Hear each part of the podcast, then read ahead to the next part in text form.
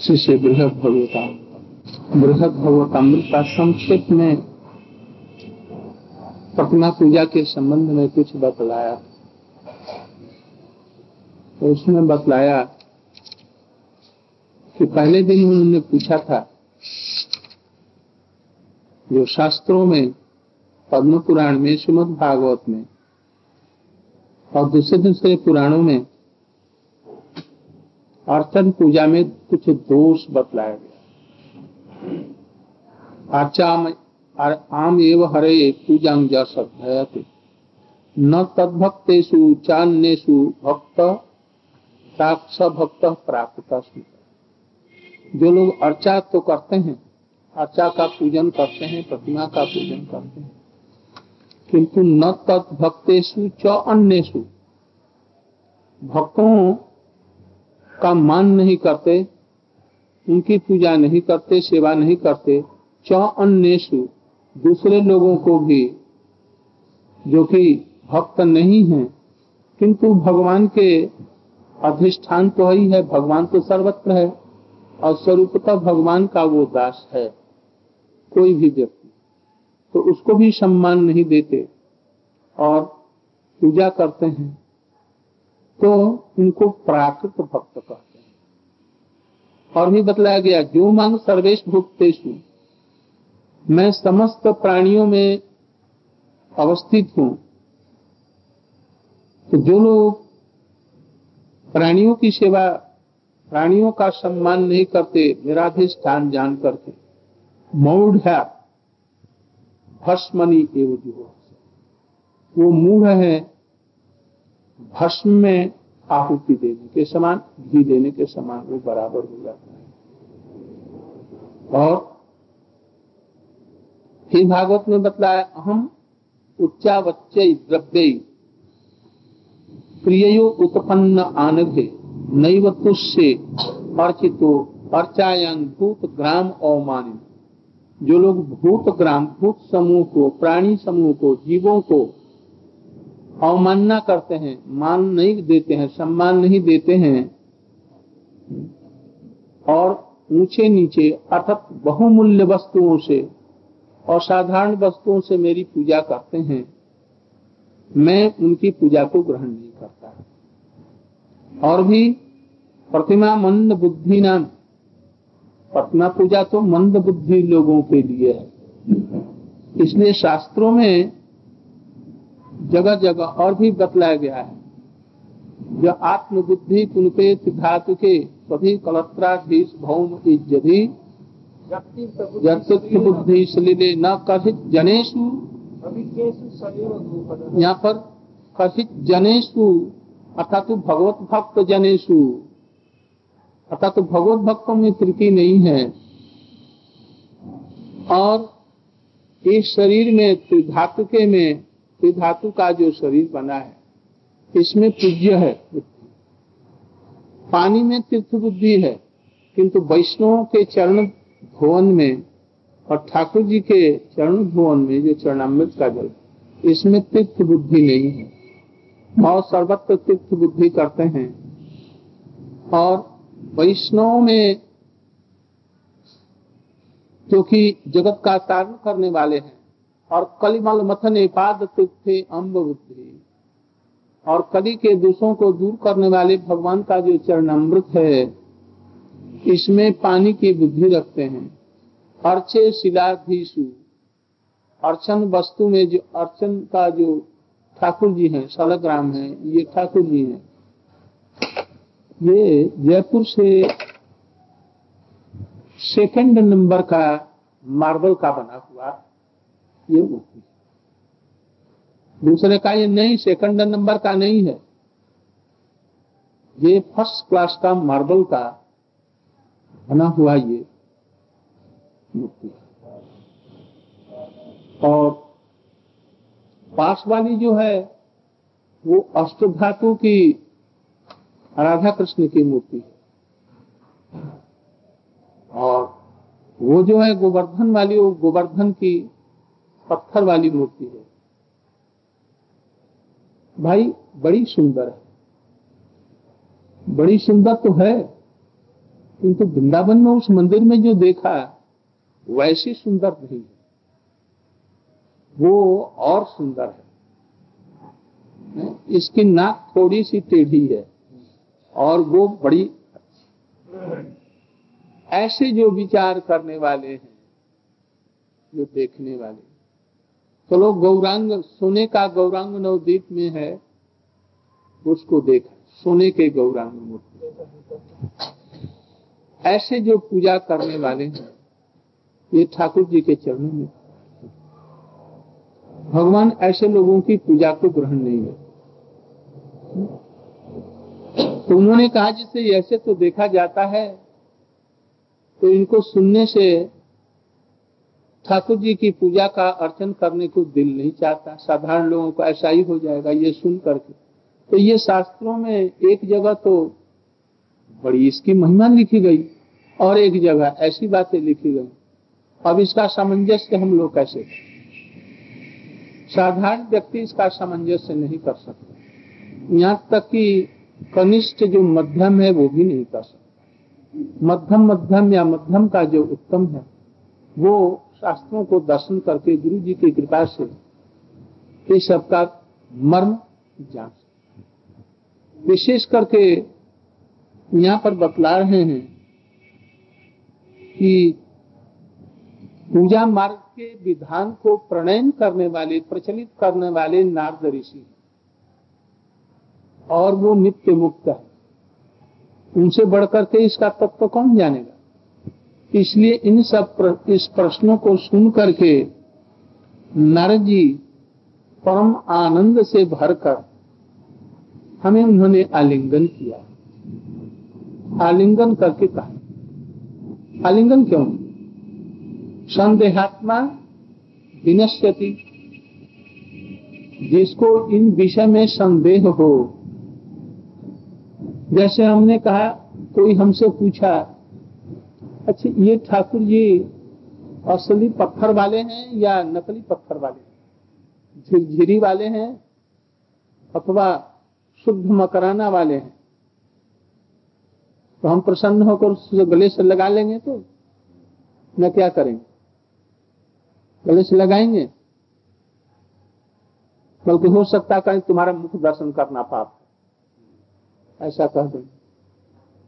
किंतु नारद जी ने उसको ऐसा क्यों कहा? क्योंकि बैकुंठ में ऐसा कोई संदेह नहीं रह। सकता हाँ पौरे आस में पीछे बस, सामने सब ऐसे बस बैसा एक जाएगा तो कगुली ऐसे से तो बस गई। फॉलो करे बैकुंठ में ये बुद्धि आई नहीं सकती। इसलिए अवज्ञा भर के नहीं पूछ रहा। ये साधारण रूप से तत्व जिज्ञासा की भांति ये पूछ रहा है। चैलेंजिंग मूड में अथवा उस प्रकार के अपराध में प्रवृत्ति के कारण ये नहीं कह रहे। ये साधकों के हित के लिए ये ऐसा पूछ रहे हैं। उनको संदेह नहीं है, किंतु हम लोगों को संदेह रहता है। इसलिए हमारे कल्याण के लिए उन्होंने पूछा तो तुम जीव हित के लिए इतना करता है? इसलिए झट आनंद में भर करके उसका लिंगन किया और धीरे धीरे उत्तर देने तो उत्तर भी बड़ा गंभीर है। उन्होंने कहा, अरे, जो साक्षात रंगनाथ की मूर्ति पंडरपुर वाली वेंकटेश्वर की मूर्ति, जगन्नाथपुर में जगन्नाथपुर वो जो मूर्ति है,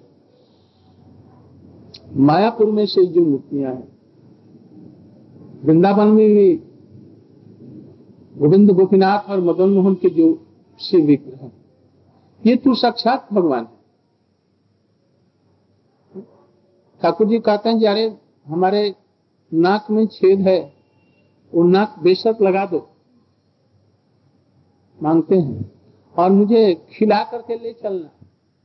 और मैं कहीं जाता नहीं। तो भक्त कहने जाता नहीं तो आप बोलते तो भी नहीं है तो आप बोलते क्यों हैं? तो जो बोल सकता है तो चल भी सकता है। ऐसे ऐसी लीलाएँ करते कभी कभी कोई अलंकार मांगते हैं। कभी रात में कुछ स्वप्न देते हैं। और कुछ बात भी पूरी करते हैं। कोई भक्त कीर्तन कर रहा हो जगन्नाथपुरी में, गीत गोविंद का। तो झट झुरमुटों में दौड़ पड़ते हैं और उनके कपड़े और श्रृंगार सब हट जाते हैं। ऐसा कहा था कुछ? ये साधारण।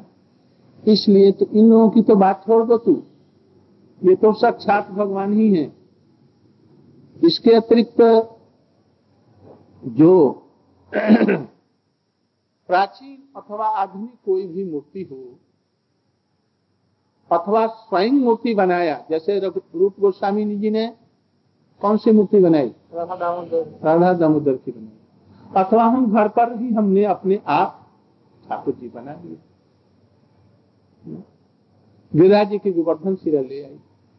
सालग्राम शिला कहीं से ले आई। उनकी पूजा कर रहे अथवा अपने से ही किसी धातु का या किसी चीज़ का बनाया अपने मन के पसंद के अनुसार। और बना करके और उसका पूजन यदि कोई करे श्रद्धा पूर्वक तो वर्णाश्रम धर्म को वो छोड़ देता है, त्याग कर देता है। और त्याग करके उनकी यदि वो पूजा करता है तो वर्णाश्रम धर्म त्याग करने का भी उसे दोष नहीं लगेगा। उन मूर्तियों की तो बात छोड़ दो साक्षात भगवान के स्वरूप। बांके बिहारी। कोई कोई बनाया नहीं। अपने आप प्रकट हुए हैं। भक्तों ने प्रकट किया। मदन मोहन जी, सनातन गोस्वामी ने प्रकट किया। गोविंद जी, रूप गोस्वामी ने प्रकट किया। गोपीनाथ को मधुमन पंडित ने। दामोदर जी को शिल रूप गोस्वामी ने। तो ये सब अपने आप सबक प्रकटित। तो इन मूर्तियों में तो कोई संदेह की बात ही नहीं है। किंतु और भी जो कहीं से ले आकर के मंत्र के उपचार के द्वारा उसकी प्रतिष्ठा की गई, मंत्र उपचार इत्यादि के द्वारा, और अपने बना करके जैसे भी किया तो उसकी सेवा करने से उत्तम भक्ति प्राप्त होगी इसमें दोष की बात नहीं है। जो वो सब बातें हैं, इन लोगों के लिए नहीं है। उसकी इस श्लोक की टीका में न पतेत। आदि दोष सैत गुण एवं महान मत। इसमें तो महान गुण ही है इसकी पूजा करने में। सेवोत्तमा मता भक्ति, अर्थात तो उत्तमा भक्ति इनकी सेवा करने से फलम ज्या परम महत। महान फल, अर्थात तो उत्तमा भक्ति इसके सेवा करने से होता है।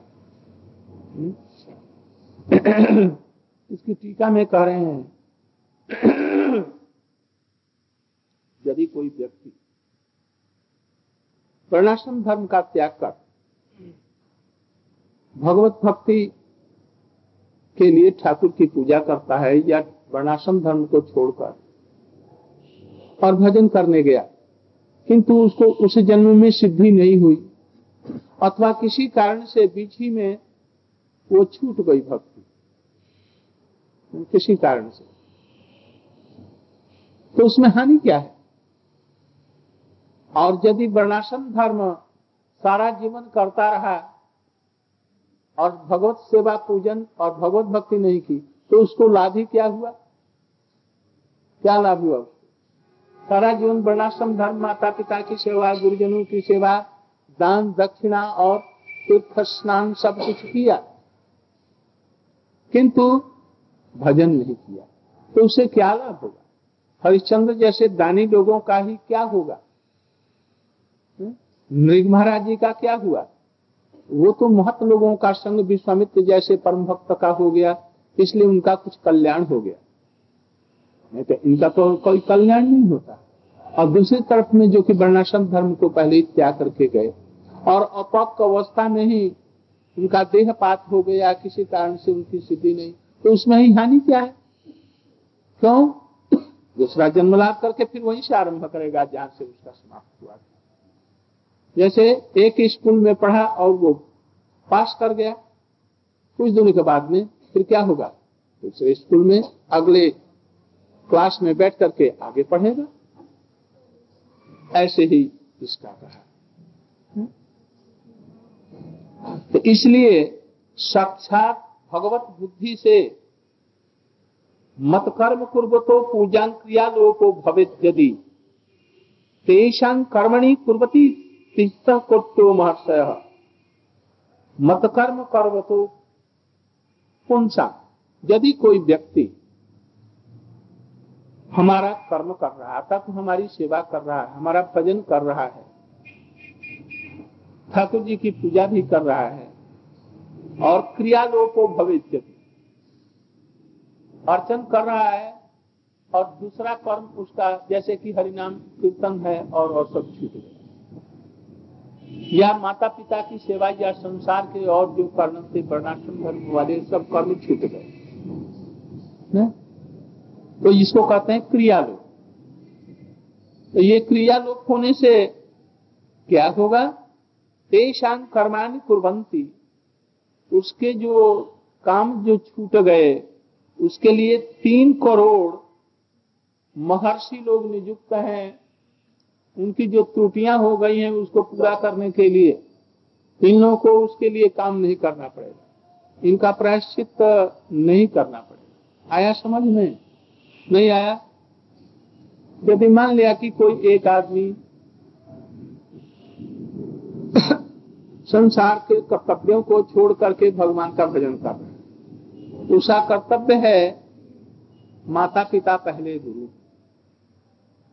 पंच ऋण उनके ऊपर में देव ऋण ऋषि ऋण पितृ ऋण भूत ऋण आप माने परिजनों का ऋण ये सब।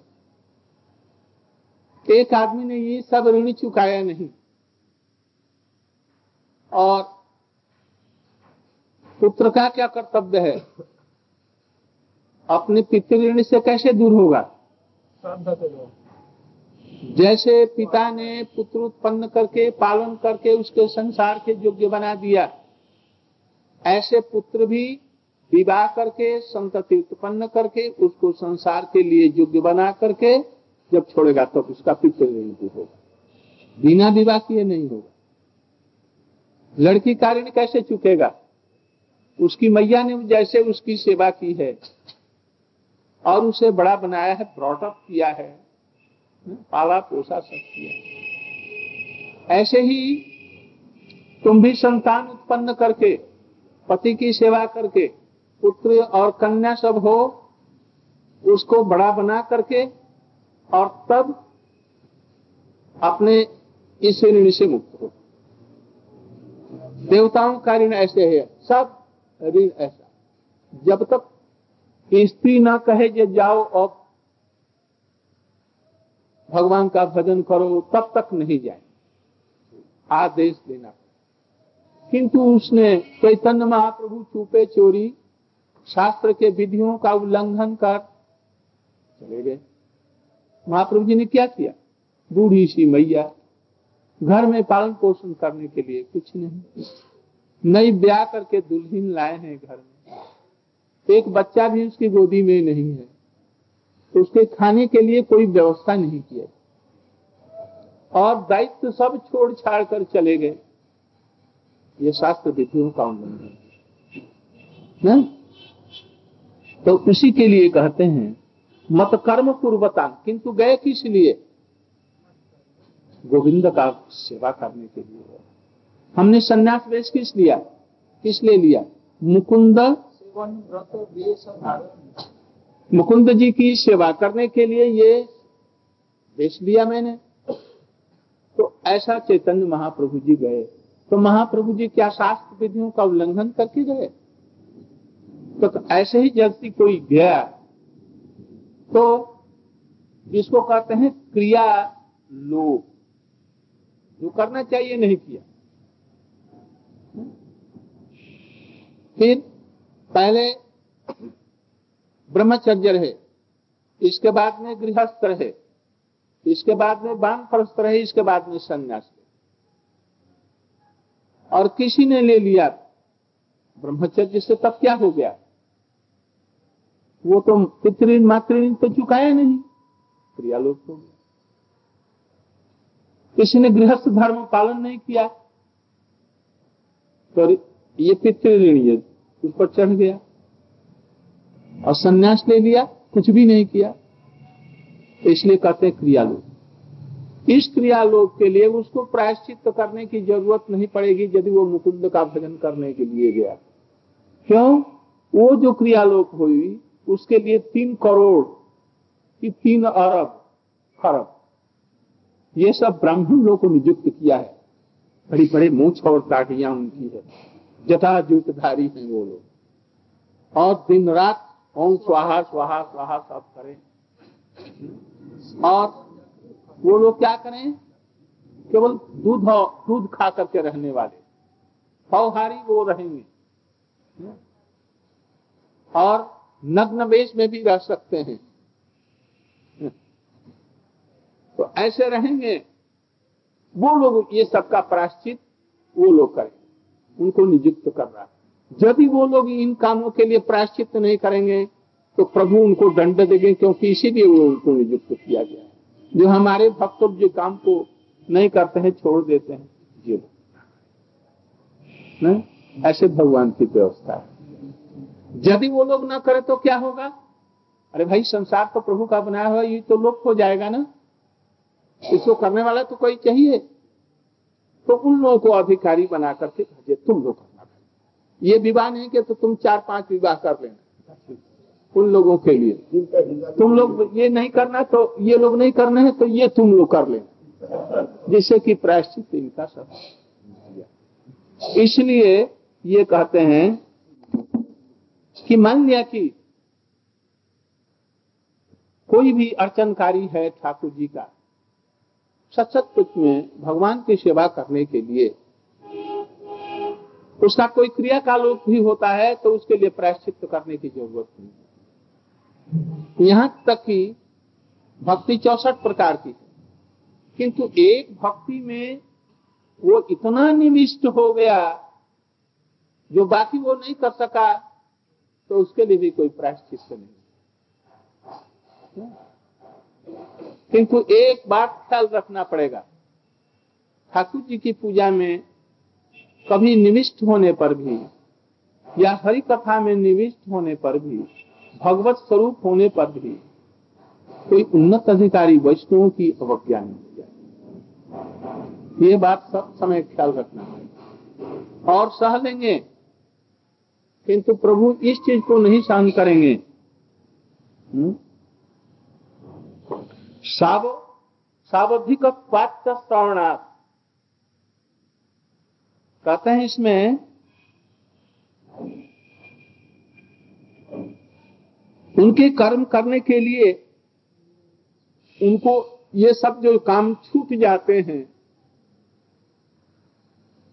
इनके लिए प्रायश्चित करने के लिए उनको आवश्यक नहीं तो उनको सब काम करना ही पड़ेगा। छूट गया छूट गया, वो लोग करेंगे। इस रूप से सावधिक तो सुना जाता है। सावधिक क्या?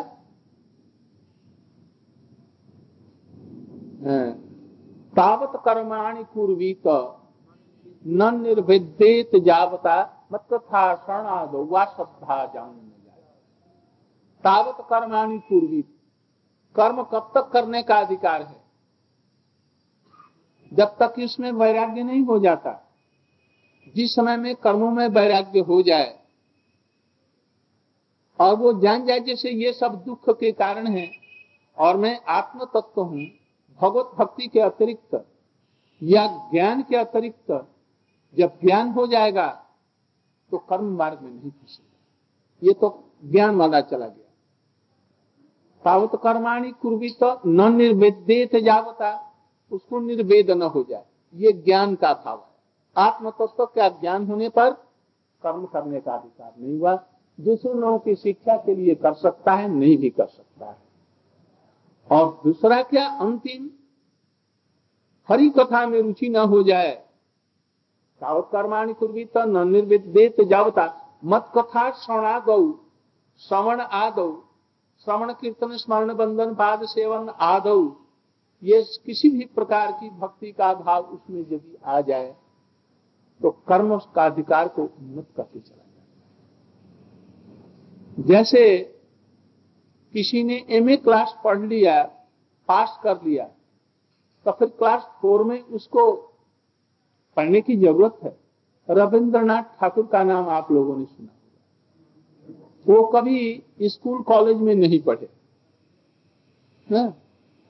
स्कूल में भी नहीं गए कॉलेज में नहीं घर पर ट्यूशनों के द्वारा वो पढ़े। पहले माता पिता ने पढ़ाया। इसके बाद में ट्यूटर वहीं आते और पढ़ते। और पूर्व जन्म का संस्कार ही ऐसा था जो अपने आप को ऐसे बने अब उनके लिए क्लास एम ए को ये सब पढ़ने की कोई ज़रूरत है? कोई ज़रूरत नहीं। ऐसे ही ये कह रहे हैं जो कि श्रवण कीर्तन में जिनका मन लग गया, उन लोगों के लिए ये सब चीज़ें कर्म टर्म कुछ नहीं है। वो कर्म कर सकते हैं, केवल दूसरों के लिए, अपने लिए नहीं।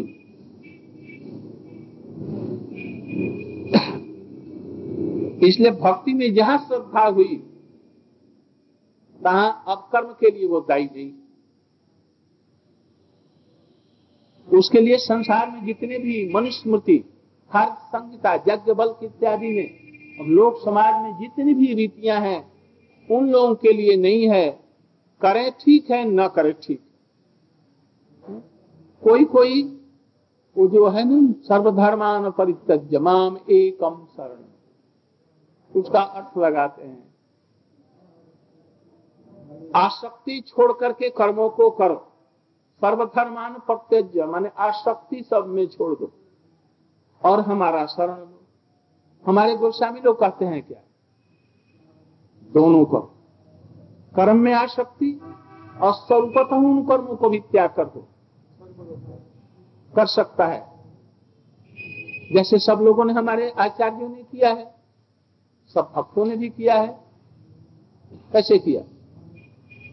भगवान का शरणागत होने पर रघुनाथ दास गोस्वामी जी घर छोड़ दिए।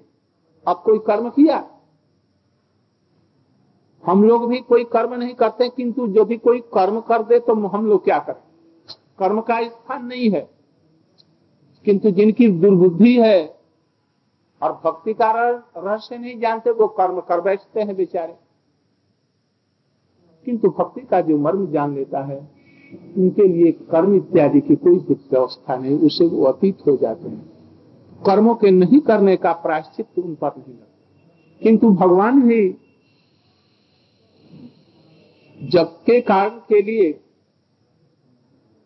हित के लिए कुछ करते हैं, ऐसे संत लोग भी, भक्त लोग भी, जगत के कल्याण के लिए यही आचर श्रेष्ठ तब तब एवं इतरो जना। सजत प्रमाण अंकुते लोक तो इसीलिए करते हैं।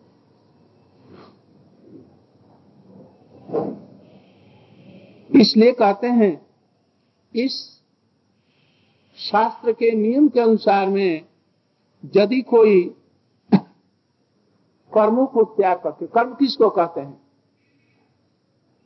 राम जा रहा है। तो वो जा रहा है, ये कर्म हुआ ना? न क्या हुआ? जा रहा है ना? तो ये जा रहा है, कर तो रहा है, किंतु इसमें कर्म नहीं है। कर्म कब होगा? क्रिया करने का फल यदि हम स्वयं चखें तो तो वो कर्म होगा। मैं आम खा रहा हूँ, कर्म तो ये कर्म हो गया। क्या? है? खाना कर्म हो गया ना? आम खा रहे हाँ। आम कर्म हो गया। आम को हम टेस्ट कर रहे हैं मैं खा रहा हूँ। ये सकर्मक इसमें कर्म छिपा हुआ है किंतु है ये कर्म। ना? इसलिए यदि अपने लिए उद्देश्य से कुछ भी करते हैं अपने लिए ठाकुर जी ठाकुर जी मैं आपका अर्चन कर रहा हूँ। मैं ऐसा बन जाऊँ कि सब जगत के लोग हमारी प्रशंसा करें। और खूब अर्थ मिले। तो ये क्या हुआ? पूजा ऊपर से है, किंतु पूजा नहीं होकर के ये कर्म हो जाएगा। इसलिए भगवान के लिए जो कुछ भी किया जाता है, वही भक्ति है। और मुक्ति के लिए जो कुछ किया जाता है, वो ज्ञान है। जब किसी के उद्देश्य से नहीं करते हैं, वही मुक्ति का वो ज्ञान का है। और जब हम कुछ भी करते हैं भगवान के उद्देश्य से तो वो भगवान उस पूजा को ग्रहण करते हैं। जिस पूजा में ये उद्देश्य रहे, भगवान प्रसन्न हो, बस यही। भगवान प्रसन्न हो जाए और हमको पुत्र दे दें, कन्या दे दें, धन संपत्ति दे दें तो वो हो गया। ऐसे लोगों की पूजा भगवान ग्रहण नहीं करते। आज जो लोग भगवान को केवल प्रसन्न करने के लिए ही भगवान की पूजा करते हैं, भले उनकी पूजा में कुछ त्रुटि भी हो। तुलसी दिया, किंतु उस तुलसी थोड़ी सी टूटी हुई पत्ता था। भगवान ग्रहण करेंगे कि नहीं? वो कभी जहाँ तक नियम है, स्मशान भूमि की तुलसी न हो, कीड़े खाए हुए तुलसी न हो। कीड़े खा लेते हैं ना? कोई गंदी जगह की तुलसी हो या फूल हो, उसको नहीं देना चाहिए। बिना धोए हुए तुलसी नहीं देना चाहिए। बिना धोए हुए तुलसी का फल क्या होता है यदि ठाकुर को दिया जाए? वो किसका हुआ था? हरिदास ठाकुर जी।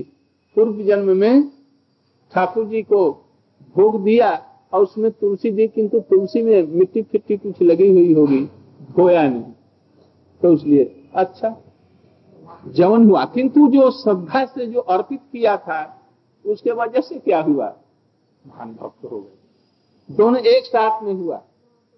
कर्म का फल भी मिला और उधर भक्ति का भी फल। भक्ति का जो निवेदन किया था, उससे तो हो गया उनको भक्ति। और यदि धो करके नहीं दिया, इसलिए जवन कुल में पैदा हो गए। और वो जो श्रद्धा थी श्रद्धा के वजह से जवन होने पर भी उनकी भक्ति बनी रही। उनकी हानि कुछ नहीं।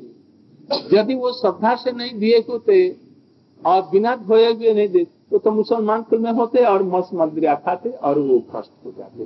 भगवान से कोई संबंध ही नहीं होता। कहते हैं कि भगवान के शिव विग्रहों की पूजा की महिमा सिद्धि सात भगवत कृष्या तीर्ण सम्मान भगवान के शिव मूर्तियों की पूजा की तो बात बहुत दूर की रहे इनकी तो महिमा ही बहुत है। यदि भगवत बुद्धि से तीर्ण सम्मान नादपी एक तीर्ण को भी भग, उसको भगवान की बुद्धि से प्रणाम करते हैं और उसके प्रति भाव अर्पित करते हैं उसको सम्मान करते हैं तो अभिष्ट सिद्धि को देने वाली होती है। जिस प्रकार से न जान सुन करके भी पुत्र के लिए भगवान का नाम करने से अजामिल की गति हो गई। नहीं महिमा जान करके भी किसी ने अपने किसी पारिवारिक जनों का नाम राधा दासी रख दिया, कृष्ण दास रख दिया, मदन मोहन रख दिया। उसका फल हुआ कि नहीं कुछ? ज़रूर फल होगा। अवश्य फल फल होगा, आभास से भी। इसलिए कहते हैं कि उसी प्रकार से भगवत बुद्धि से एक तीन का भी सम्मान यदि कोई करे, क्यों करे? ऐसी कोई वस्तु ही जगत में नहीं है जिसे भगवान का कोई संबंध नहीं है। है कोई वस्तु? सब में भगवान का अधिष्ठान किंतु यही घास ही भगवान है, ये गधा ही भगवान है। इस बुद्धि से करे तो वो गधा जन्म होगा। ऐसा नहीं। कहीं कहीं पर ऐसा है लिखा कि एक गधे को तिलक कर दिया और गले में तुलसी की माला पहना दी। और उसको यदि कोई प्रणाम न करे तो भक्ति नहीं। है उसको भी प्रणाम करते थे कोई। हाँ यदि दृष्टि से वो करता है तो कोई हानि नहीं। किंतु उसको भगवान यदि समझ लेता है तो यहाँ पर दुर्बुद्धि है। इन सब का ख्याल होना चाहिए। तत्व भक्ति तत्व का विवेचन होना चाहिए। तो भगवत दृष्टि से यदि उस तीर्ण का सम्मान भी यदि करते हैं काजे कैसे? ये सियाराममय सब जगत प्रहलाद महाराज की भांति सबको प्रणाम करते हैं।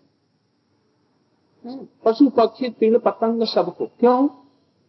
बिना भगवान की सत्ता की कोई सत्ता रह नहीं सकती।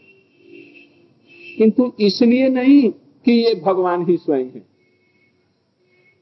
एक मोर पंख को हम देखते हैं ना, मिट्टी में गिरा हुआ है और उस पर लोग पैर दे रहे हैं। हम लोग क्या करते हैं? घट उसे उठा लेते हैं झाड़ फूट करके सिर पर रख लेते हैं।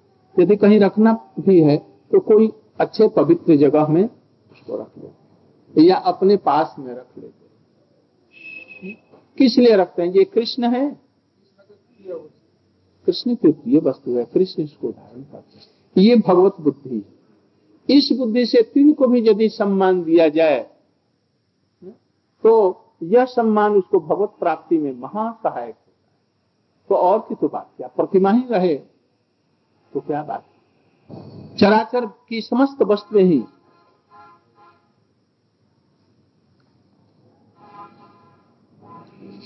भगवान की शक्ति से प्रकटित, इसलिए उसको प्रणाम करने में कोई हानि नहीं। जैसे प्रहलाद महाराज जी इत्यादि किया करते थे। सभी कुछ भगवान की विभूतियाँ हैं, ऐसा समझ करके। यदि इत्यादि नगण्य वस्तुओं को भी भगवत दृष्टि से सेवा करने से सिद्धि लाभ होती है तब साक्षात रूप में भगवान के स्मारक जो श्री विग्रह हैं, चाहे नए हो, चाहे पुराने हो, जैसे भी, है? अपने घर में कोई लेकर के उसकी पूजा करता है, या श्री विग्रह मंदिर में पूजित होती है और यदि उसकी मंत्र से, वैदिक मंत्रों से उसकी प्रतिष्ठा की गई हो, आवाहन पूजन, अभिषेक इत्यादि के द्वारा। तो इसमें दोष की संभावना कहाँ रख सकती है? इसलिए इसमें दोष की कोई भी संभावना नहीं। इसलिए भगवत प्रतिमा की पूजा समस्त शास्त्रों में लिखी गई है। और जो जो चीज़ लिखी गई है, पूजा में जो दोष है, अब उसको मैं बतलाते क्यों ये शास्त्रों में लिखा गया ऐसा।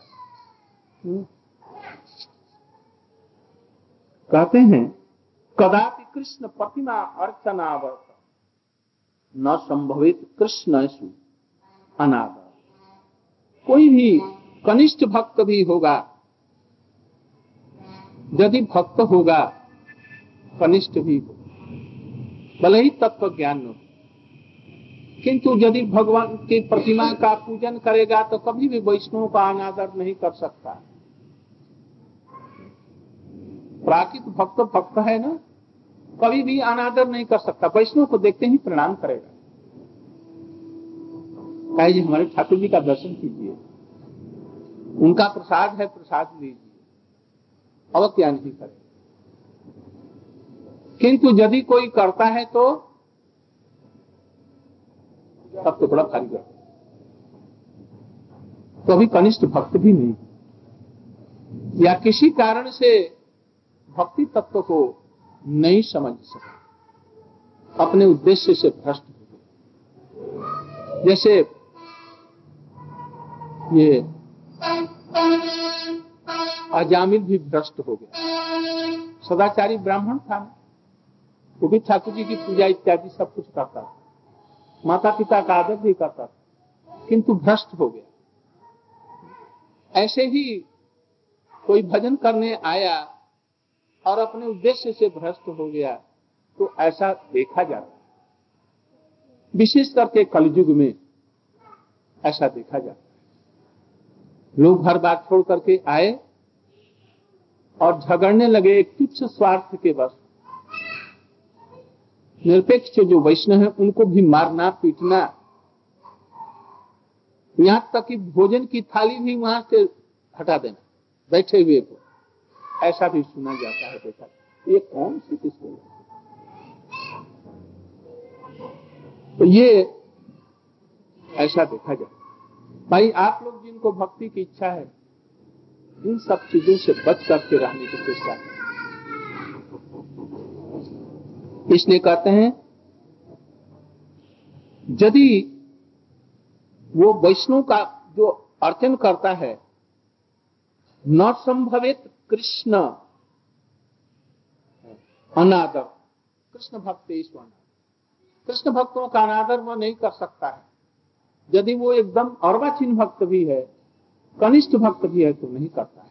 किंतु एक ऐसा अवसर है, जिस समय अर्चन पर बैठा हुआ हो, और कोई वैष्णव आ गए तो उनका आदर नहीं कर सकता है।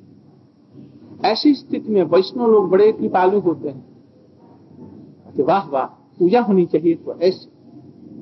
मालूम ही नहीं जी को आया कि नहीं और एकदम आविष्ट होकर के पूजा अर्चन कर रहा है। उस पर और भी वो कृपा ढाल देते हैं। उसका बल्कि दोष नहीं लेते। और यदि ऐसा नहीं किया तो जो आने वाला वैष्णव है, वैष्णव भी यदि उसका अपराध यदि देखता है इसलिए ऐसे से तुच्छ चीज़ें हैं, अनादर नहीं कर सका। ये गड़बड़ की बात नहीं किंतु अपराध वहाँ है जहाँ बलदेव जी आए। और लोमहर्षण सूत जानबूझ करके उनको प्रणाम नहीं किया। आविष्ट नहीं थे। उन्होंने देखा, मैं यहाँ सबका इतना आदरणीय होकर के व्याशासन से भला उठ जाऊँ। आदर नहीं किया। इसलिए उसका गला काट इसलिए कहते हैं, यदि कृष्ण पूजा में आसक्त रहते हैं कृष्ण परेश अनादर घटे चेत कर्षति तद विषक्तो अपि गृणंती न तद आगमे हे प्रभु, उस समय में यदि वो आविष्ट रहता है पूजा में, स्तुति स्तव में, और कोई वैष्णव आ गया, उसने देखा नहीं, और उस समय में कोई त्रुटि हो जाती है। तो वैष्णव लोग उसके इस त्रुटि को भी महान गुण ले लेते हैं। वो इसको अपराध के रूप में लेते यदि ऐसा हो तो। किंतु जानबूझ करके आए हैं तो क्या है? लाट साहब आ गए। यदि ऐसी भावना हो गई, तब तो फिर अपराध। तब तो ठाकुर जी उसकी पूजा नहीं एक कल मैंने कहा था, शायद आप लोगों ने ध्यान दिया कि ठाकुर जी को हम लाख रुपया करके उत्सव कर रहे हैं। ठाकुर जी की पूजा करने के लिए हम एक महीने से खूब व्यस्त हैं और चीज़ों का संग्रह को कर रहे हैं और विराट रूप में भंडारा किया। हज़ारों लाखों लोगों और ऐसा बिजली से और सब चीज़ों से डेकोरेशन किया जो लोग समझे जी हाँ गौड़िया मठ में कैसा हुआ ना, ऐसा इस रूप में यदि कोई करे। और ये कौन कराया? बिजली का डेकोरेशन किसने की? और इतनी व्यवस्था किसने की? इसलिए यदि उसने किया तो वो पूजा करना बेकार का हो गया। ठाकुर जी नहीं लगी। आया कुछ समझ में? इसका मैंने प्रतिष्ठा ले ली। ये ये जो कर रहा हूँ, इससे हमारी प्रतिष्ठा जगत में बढ़ेगी। लोग कहेंगे, वाह, खूब किया। तब तो ठाकुर जी उस पूजा को नहीं ग्रहण करेंगे। और यदि थोड़ी सी भी पूजा हो, प्रभु को प्रसन्न करने के लिए हो, तब तो पूजा थोड़ी होने पर तो उसको ग्रहण करते हैं इसलिए ऐसे अनादर पूर्वक जो है उसको ठाकुर नहीं ग्रहण करते चाहे जितनी भी बड़ी भारी पूजा हो। इसलिए पूजा करते समय सब समय हृदय में ये भाव रखा जाए। नाम करते समय में क्या? नाम नाम करते समय में जैसे किसी आत्मीय स्वजन को बुलाते हैं ऐसी भावना न रहे तो वो प्रभु के कान में नहीं हो जाता। जैसे हम कहते हैं, अरे, बाकी जरा इधर आना।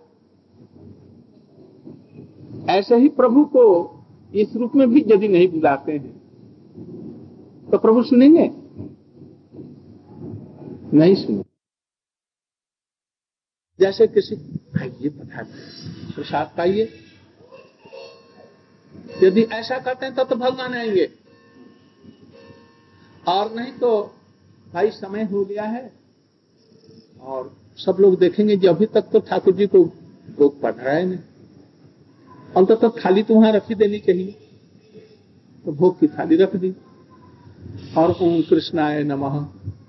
एक तो नैवेद्यम कह दिया। नहीं। भीतर से आकांक्षा हो जी प्रभु इसको ग्रहण करे।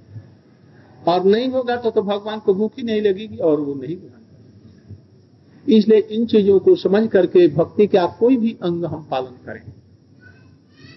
रसोई बनाने की इच्छा नहीं है और बना रहे हैं। कुछ दूसरे मन से तो उसका बनाया हुआ ठाकुर जी नहीं ग्रहण उसका दिया हुआ कोई भी चीज़ ठाकुर जी नहीं। क्योंकि उनको तो किसी चीज़ की कमी नहीं है। उनको तो भूख इसी की है जो उसको प्रेम की भूख है इसलिए। इसलिए इन सब चीज़ों को विचार करके हरिनाम कीर्तन, श्रवण, स्मरण, वंदन, प्रेम के साथ में करना चाहिए। तब तो भगवान उसकी दी हुई चीज़ को ग्रहण करेंगे, अन्यथा कभी भी ग्रहण नहीं करेंगे। कीर्तन खूब स्वर से कर रहे हैं। बहुत कलाकार हैं। हमार ध्रुपद और और सब। बड़े बड़े तालों को जानते हैं और बड़े स्पर्श करते हैं। लोगों को मुग्ध कर देते हैं। फल तो ये हुआ जो लोगों को मुग्ध कर दिया। किंतु वो बैठे हुए मुग्ध नहीं हुए, जब तक कि उनके लिए नहीं। तो ये भी सहज नहीं है ये ये जब हो जाते इसी को तो भक्ति कहते हैं। तो इसीलिए कहते हैं कि ये लोग जो इतने उन लोगों के लिए ये जो छह सात जो शास्त्र के उदाहरण दिए गए हैं, उन लोगों के लिए है। किंतु थोड़ी सी भी श्रद्धा के साथ में भगवान का जो विग्रह का अर्चन करते हैं, उन लोगों के लिए ये नहीं बातें कोई किसी ने अपना कर्तव्य समझा? हमारा कर्तव्य है कि ठाकुर जी का को सेवा ये बड़े बदमाश हो गए हैं लड़के। बात नहीं सुन। अब मैं बूढ़ा हो गया। या अब मैं ऐसा हो गया, मैं बूढ़ी हो गई ये हमारी बात ही नहीं सुनते। बाध्य होकर के हमको ठाकुर जी का ये अर्चन करना पड़ता है। उसकी पूजा को ठाकुर जी ग्रहण करेंगे कि नहीं?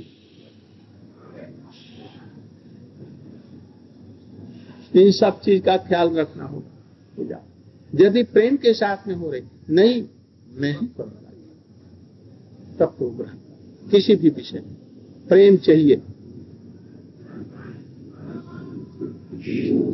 जो लोग ठाकुर जी को प्रतिमा को अभी जैसे बतलाया था अरे ये सोने की मूर्ति बड़ी सुंदर है। किंतु उससे भी सुंदर ये पत्थर वाली जयपुर वाली जो मूर्ति जो अभी नई आई इसमें भाव अधिक है, है?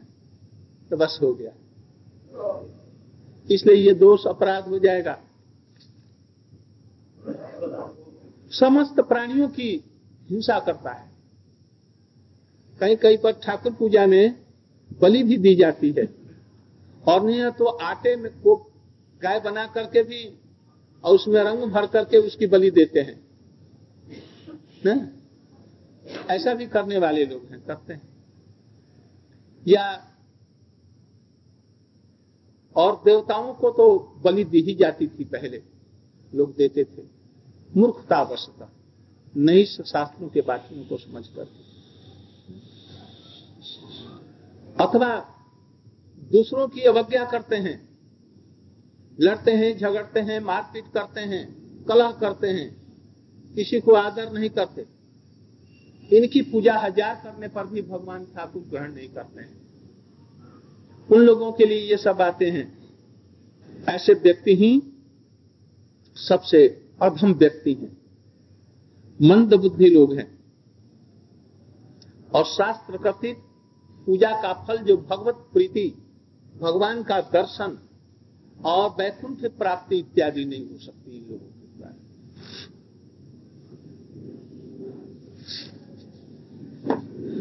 आजकल कुछ व्यतिक्रम देखा जाता है कालक्रम से। आजकल कली भी कुछ प्रवेश कर गया है। उसमें ठाकुर जी की संपत्ति को अपनी संपत्ति मान लेने के वजह से इसमें पूजा का अधिकार हमारा रहे, मैं महंत रहूँ और मैं मालिक रहूँ, इसलिए केस, मामला, लड़ाई, झगड़ा, यहाँ तक कि खून, खराबी, सब। मैं इस सेवा को कैसे छोड़? उसमें कुछ गड़बड़ी हो वो भूत तो द्रोह के अंतर्गत में ही आ जाएगा मेरी समझ से।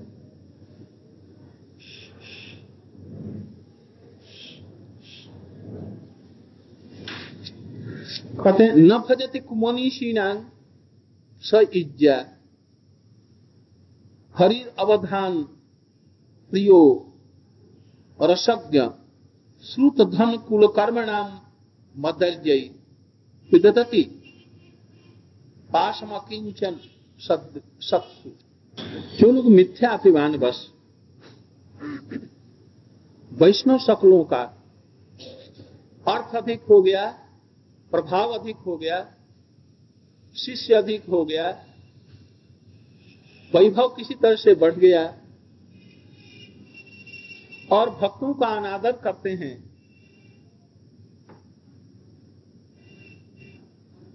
मैंने एक जगह कहीं कहानी सुनी थी।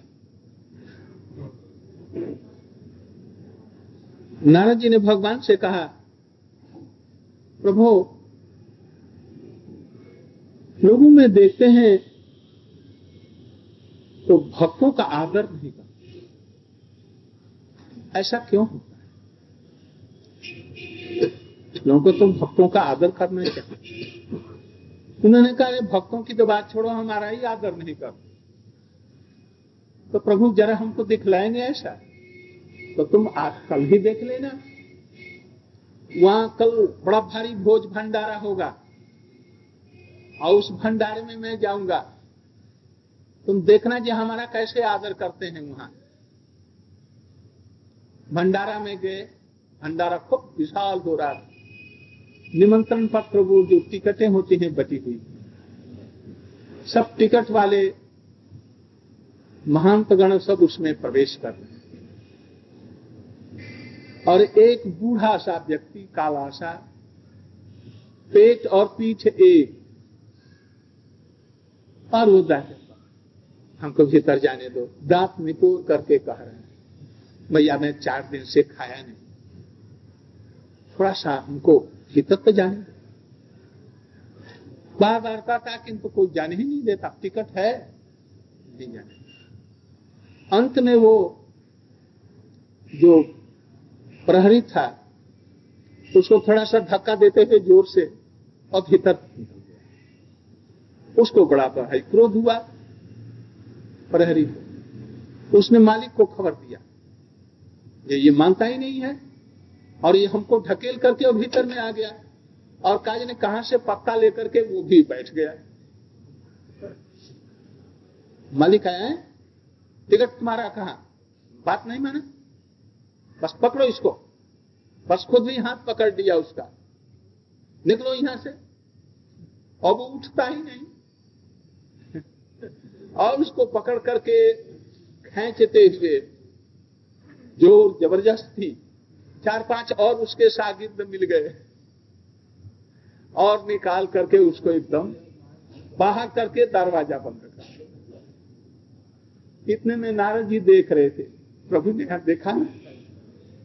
कितनी मैंने चेष्टा की, पत्तल भी उठा लिया झगड़ करके पीछे बैठ भी गया, और हमको निकाल करके बाहर कर दी। ऐसा सीन हम समझते हैं कि तुम लोगों ने भी देखा होगा। ऐसे सीन आते हैं। ये आना अनादर ऐसा नहीं होना चाहिए। तुम लोग भाई सावधान रहना। तुम लोग मत खाना। किंतु उसको दे देना। ज़रूर देना। कोई भी हो, यहाँ तक मायावादी हो भी तो भी उस व्यक्ति से घृणा मत करना, उसको तो दे देना। और दे करके आदत दे और नहीं तो अमानना जब भूत द्रोही इसी को भूत प्राणी का दे। इसलिए ये सब का, यदि साधु है तो उसका तो सम्मान करो। और बाकी जो आते हैं, भगवान का भी शान जान करके, उसको अंततः ऊपरी सम्मान देते हुए, मीठी बोली के साथ में उसको दे देना ऐसे व्यक्तियों को। यदि भगवत द्रोही है, उसके लिए नहीं कहता भगवान का विद्रोही है, नाम का द्रोही है, ऐसे लोगों के लिए नहीं कहता ऐसे लोगों को देने से और पाप होगा। क्योंकि वो बच करके और फिर भूत द्रोह करेगा, भक्तों के साथ में लड़ाई युद्ध करेगा। ऐसे लोग। इसलिए आजकल अस्पताल, स्कूल में कुछ दोष है बनाए अस्पताल बनाते जितने दुष्ट, बदमाश लोग भी, उनका इलाज होगा। और वो अच्छे होकर के जो सज्जन प्राणी है, उनको दुख देंगे। इसलिए उसमें कुछ दया का भी काम होता है अदया का भी काम होता है, दोनों काम हो जाता है।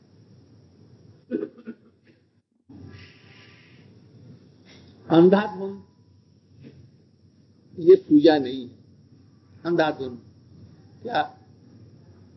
अंधविश्वास।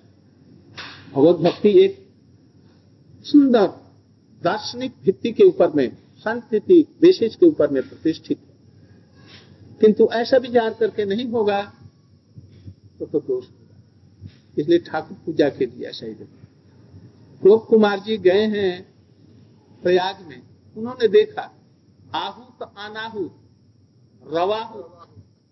रवाहूत मैंने सुन करके जो आ अनाहुत बिना बुलाए। सब लोगों को दिया, यहाँ तक कि काग, बंदर और जितने भी है, सबको साथ में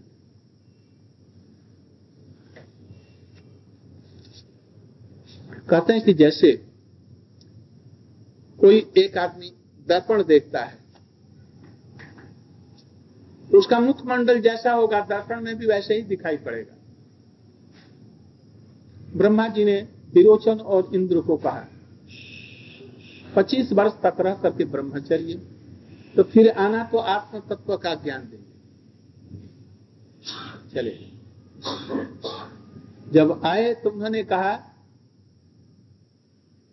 ब्रह्मचर्य पालन किया हाँ। नख बड़े बड़े हो गए हैं, केश बड़े बड़े हो गए हैं, जो ब्रह्मचारी का लक्षण है वैसा भी। अच्छा एक बात करो। अब जा करके मुखमंडल को साफ़ करो, शरीर को साफ़ करो मुंडन इत्यादि को। और सुंदर तिलक लगाकर, अलंकारों से शोभित होकर के, मुकुट इत्यादि धारण कर, अच्छे वस्त्र धारण करके तुम हमारे सामने आओ। ये दर्पण में तुम अपना मुखार बिंद दे पहले कैसा था? पहले अब कैसा दिख रहा है? अब तो बड़ा सुंदर दिख रहा है। तो अपने मुख का जैसा मंडन हम करेंगे, दर्पण में वैसा ही दिखेगा। यहाँ पर कर रहे हैं, मुख को बना रहे हैं भगवान, प्रतिमा। और अणु अंश जो जीव हैं, उनको दृष्टा बतला रहे है? क्योंकि वो पूरा ठीक ठीक नहीं बैठेगा। इसलिए यहाँ पर बैठा करके बतला रहे हैं कि मुख अर्थात जो भगवान की सेवा तुम जिस प्रति के साथ में तुम करेगा तुम्हारे दर्पण में अर्थात जीव के हृदय में उसी प्रकार से आनंद होगा और उसी प्रकार में वो दिखेगा। यदि तुमने श्रद्धा पूर्वक ठाकुर जी की सेवा नहीं की है तो, तुमको वो चीज़ कहाँ से मिलेगी? ये कभी भी जब मुखमंडल में नहीं है तो दर्पण में वो क्या चीज़ आएगी तो भगवान में ही तुमने भगवान के प्रति ही ऐसी नहीं तो तुम्हें वो भाव, उत्तम भक्ति, मन की प्रसन्नता और ऐसी सब चीज़ें कहाँ से आएगी? वैकुंठ की प्राप्ति कहाँ से होगी? इसलिए भगवान के प्रति होना चाहिए। उस श्लोक में अविदुष शब्द है। अविदुष। विदुष माने विद्वान। अविदुष माने नहीं जानने वाले मूर्ख। मूर्ख व्यक्ति की पूजा भगवान ग्रहण नहीं करते। किंतु श्रद्धालु यदि रहता है, नहीं जानता है, उसकी पूजा को ग्रहण कर विद्या, यहाँ पर विदुष का या अविदुष का अर्थ ये नहीं है कि वेद शास्त्र नहीं पढ़ा है। ये नहीं। वेद शास्त्र पढ़ने पर भी अविदुष हो सकता है। गीता, भागवत, रामायण, पुराण पढ़ लिया। किंतु ठाकुर के प्रति विश्वास नहीं। तो वो मूर्ख के श्रेणी में ही आएगा।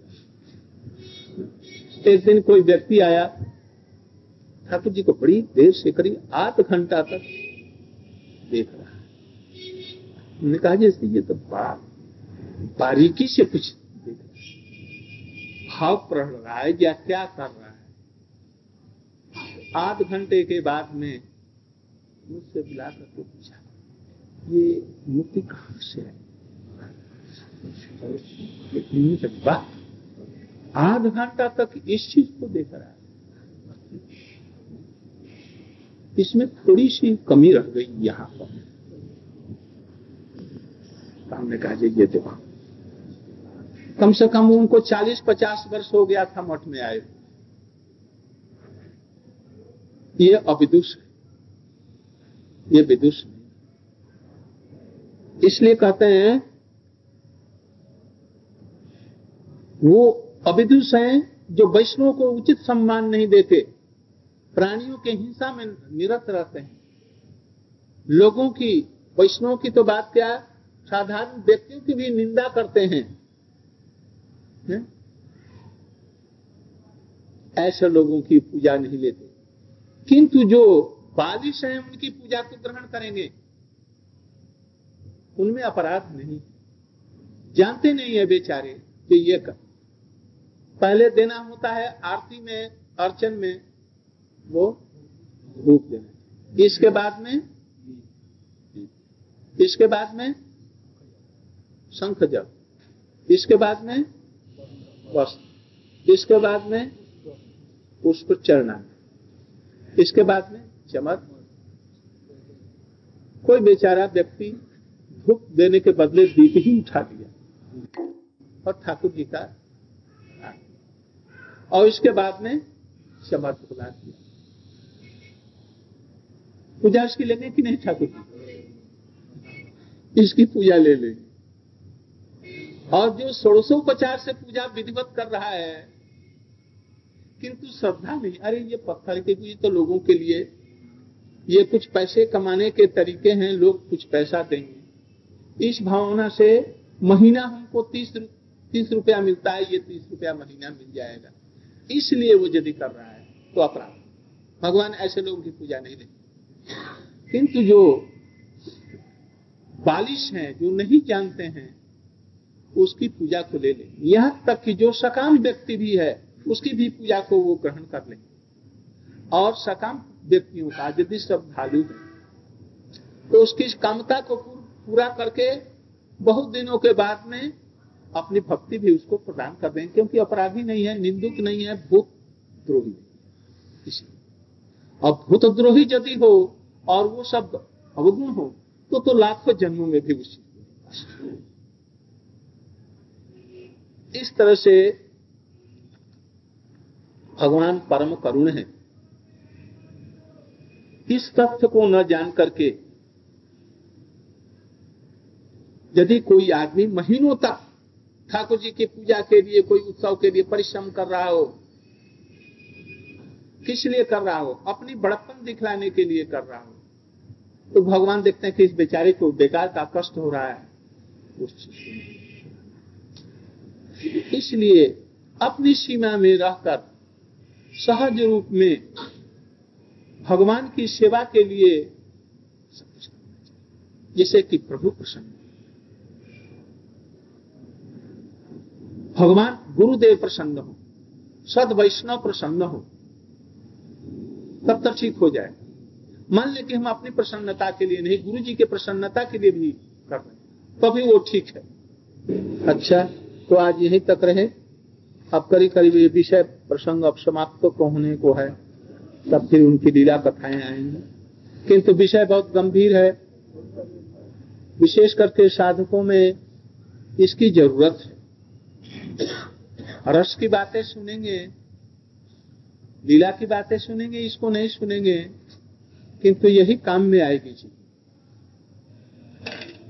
साधन भजन की यही सब बातें, मूल बातें, इस तरह से अपने हृदय को हम बनाएँगे। जो ठीक ठीक रूप में ठाकुर जी की सेवा हो, वैष्णव की सेवा हो